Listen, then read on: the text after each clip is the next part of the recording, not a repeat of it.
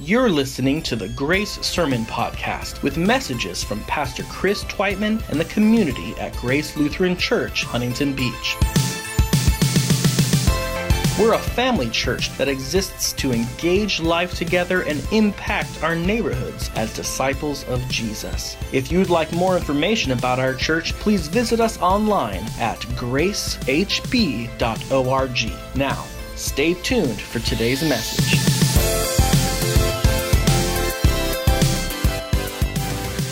We've been spending these last few weeks since Easter reflecting on the post resurrection appearances of Jesus, those moments when the risen Christ showed up to reveal himself to others. Today, we look at an encounter that stands apart from the rest, one that isn't often thought of as a post resurrection appearance, even though that's exactly what it is. This story isn't put along with the others for a couple of reasons. First, it doesn't take place immediately after Easter. And what I mean by that is it's not within the 40 days recorded in the Gospels when Jesus keeps popping up both to individuals and groups of individuals, large and small. This encounter doesn't take place until long after that time, in fact, years later. Second, in this story, Jesus doesn't appear to one of his followers. Jesus reveals himself to one of his biggest critics, a much feared persecutor of his followers. But before we jump into this scene, let's briefly consider everything that leads up to this moment in time. Jesus has conquered death and has risen from the grave. He has revealed himself to his band of disciples, commissioning them both to share and to baptize others from Jerusalem to Judea to Samaria to the very ends of the earth baptizing them into this good news of his life, his sacrifice, and his victory, all given in the name of the love of God. Ascending to heaven, and then a few days later, sending his Holy Spirit, Jesus not only empowers his chosen few to follow in his footsteps, he begins to form them into a community of faith, his body, the church. And what comes next, as recorded in the book of Acts, goes something like this the Holy Spirit directs and leads as belief in Jesus as the Messiah, as salvation, healing, and life change, the transformation of families and neighborhoods living out of the gospel of Christ spreads like wildfire throughout Jerusalem. And these new believers in Jesus come from all over, from all kinds of racial and cultural and religious backgrounds, from every level of society rich, poor, slave, free, well educated, illiterate, and including, not excluding, those who previously, according to interpretations of the Jewish law, were banned from worshiping the God of Israel in the temple. I mean, consider the membership roster of this movement. A despised religious minority that most people wouldn't associate with, let alone befriend, known as the Samaritans a large number of pagans who chased after the favor of other gods and didn't know the first thing about the one true God named Yahweh, the Gentiles, a foreigner and a sexual minority to boot, an Ethiopian eunuch, a decorated soldier of a colonizing military state, a Roman centurion, an independent businesswoman named Lydia who became a leader and teacher for Christ in a man's world as all of these people and more and more were added to their number daily, as every day they continued to meet together in the temple courts, breaking bread in their homes, eating together with glad and sincere hearts and praising God. This community enjoyed the favor of all the people. Well, not everyone was pleased. There was one man in particular who was not celebrating, who did not perceive that all that was happening was good news was evidence of the truth of the gospel about Jesus Christ. No, for this learned, devoted, and faithful worshiper of the Lord Almighty, this movement was going in the wrong direction. It was leading others not down the path of righteousness, but taking people in the opposite direction, dangerously off the path of knowing and following the one true God named Yahweh. He bucked hard, this man, against any notion that suddenly anyone could worship the God of the Jews through this so called Messiah named Jesus. He objected to all the change that was happening around him, that the rules of the law, rules given by God Himself to the people through Moses, rules that had been carefully studied, memorized, and practiced daily, suddenly no longer applied, or possibly never applied as they had been interpreted before.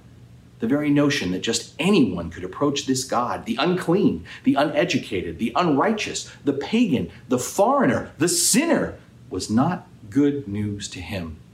This gospel was, as he would later write in one of his letters, scandalous. And so this man, the focus of today's encounter, was dead set against it. Literally, dead set against it. This man of some importance, this man of some authority, has already sanctioned the public stoning to death of a disciple named Stephen. And now, as we find ourselves back on the road again with him, headed this time not on some seven mile jaunt to Emmaus, not coming alongside two disciples of Christ, but coming alongside someone who, having just been deputized, as it was, by the high priest, someone who is purposeful in his journey of 150 miles to Damascus. For when he gets there, he aims to round up as many disciples of Jesus as he can and throw them into jail. This is a man on a mission. He is a Pharisee, a religious leader named Saul and his murderous threats against the Lord's disciples precede him.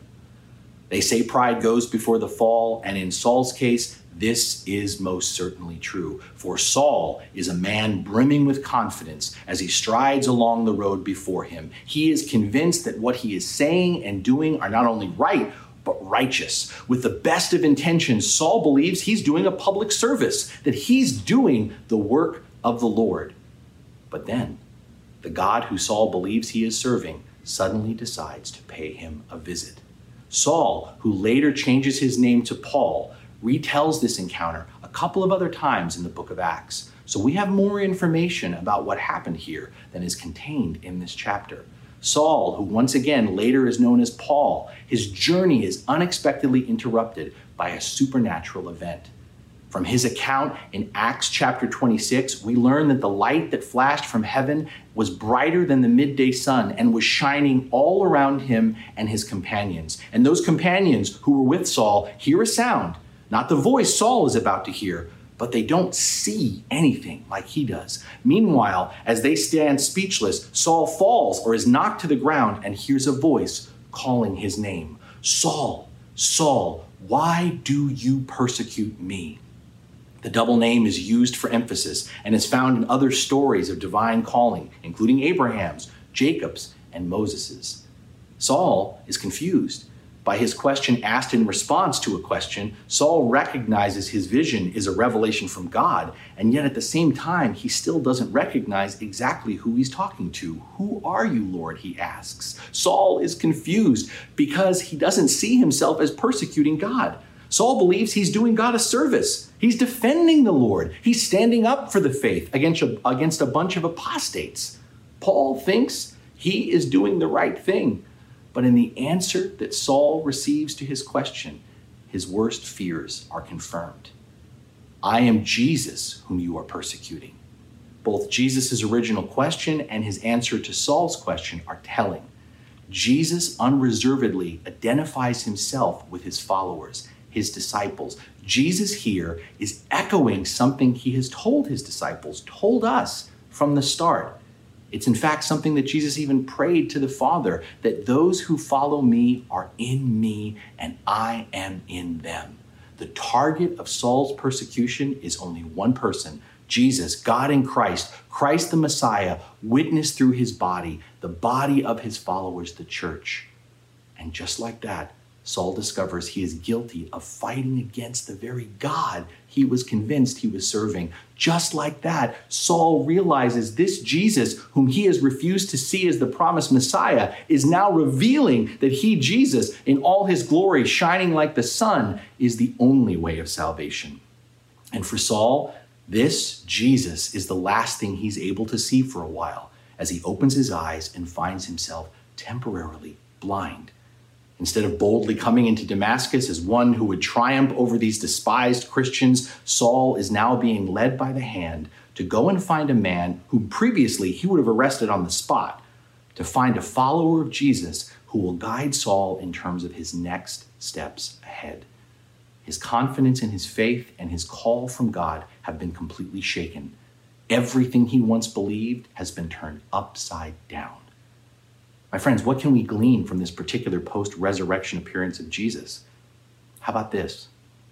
Rather than being confident in what we think we know, what we believe is right, especially when it comes to speaking and acting for the Lord, we need to walk and talk with a lot more humility, and most especially, a willingness to be changed, to have our minds and our hearts reshaped accordingly.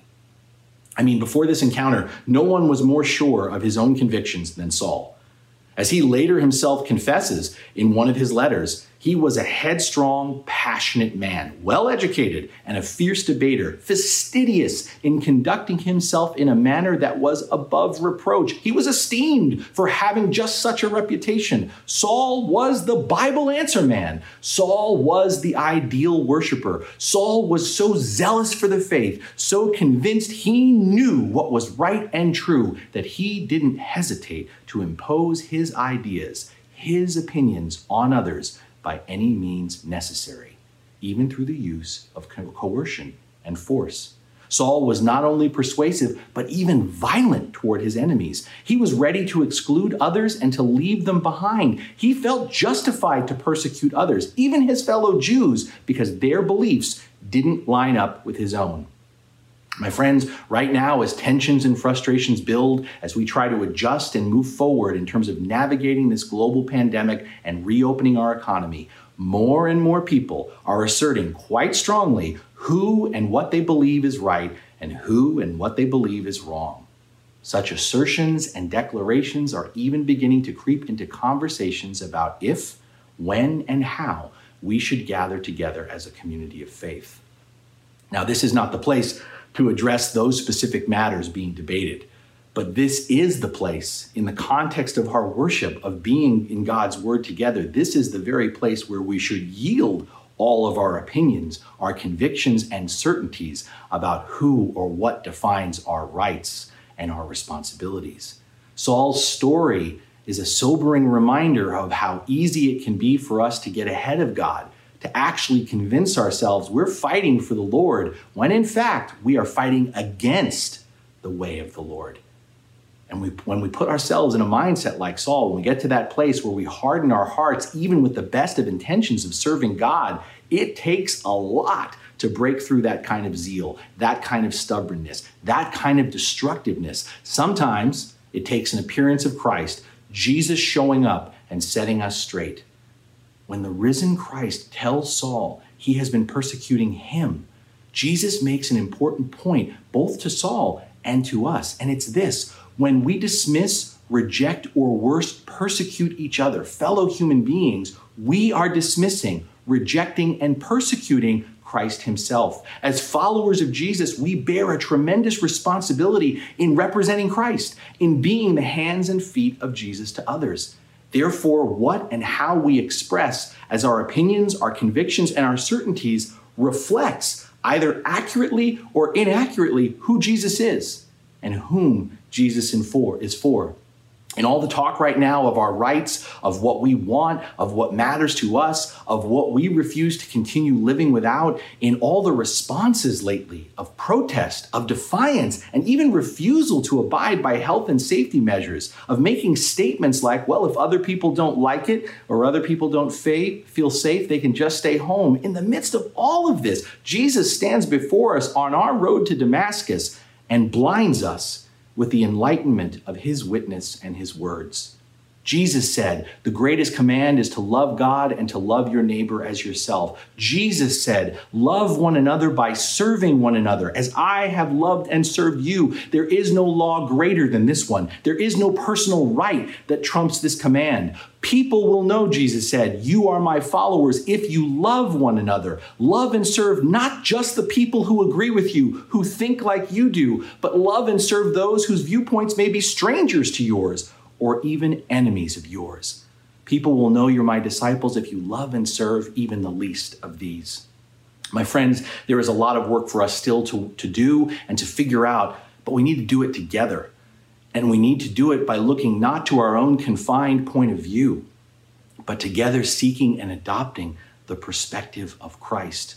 So before we open our mouths, before we post something on social media, before we start an email or a text, before we push forward with our own agenda, we have to ask, let us ask, how would Jesus respond to what I am about to say or do? Would Jesus affirm and bless it? Is this the direction Jesus would have us go? Is this something Jesus calls us to defend or to protect? Because it's this recalibration of our vision, it's this shift in our mindset, it's this breaking open of our hearts is what happens to Saul on the other side of his encounter with Jesus. Saul completely changes inside and out. Saul lets Jesus have his way with him after his encounter on the road to Damascus. The man who sets out from Jerusalem is not the same man who arrives in Damascus. When the scales fall from his eyes, Saul not only sees again, he sees differently his perspective has been changed from one of threatening defiance in defense of God to humble and loving service in reflection of God's revelation in Jesus Christ. This, the radically inclusive love of God in Christ expressed in gracious service to all, this later becomes the core message of the same man who was once obsessed with fixating on distinctions of the law. Saul's ideals his theology, his positions, his attitude, his practices, his whole life. Nothing about Saul is left unchanged by his encounter with the living Christ. In fact, so profound was Paul's change of heart and mind that he would later write in one of his letters to the church, Philippians, which we're currently studying. Paul writes that he understood his transformation, thanks to Jesus, was not yet complete, that he had not yet arrived, but in fact was still growing and maturing in Christ. Beloved, what about us? Are we willing to be changed? What right now is the change agent in this moment of time for us? Are we being shaped by our politics right now? Are we being influenced by what we want to believe? Or are we being transformed by the renewing of our mind, the breaking open of our hearts, the directing of our wills by our encounter with the living and risen Christ?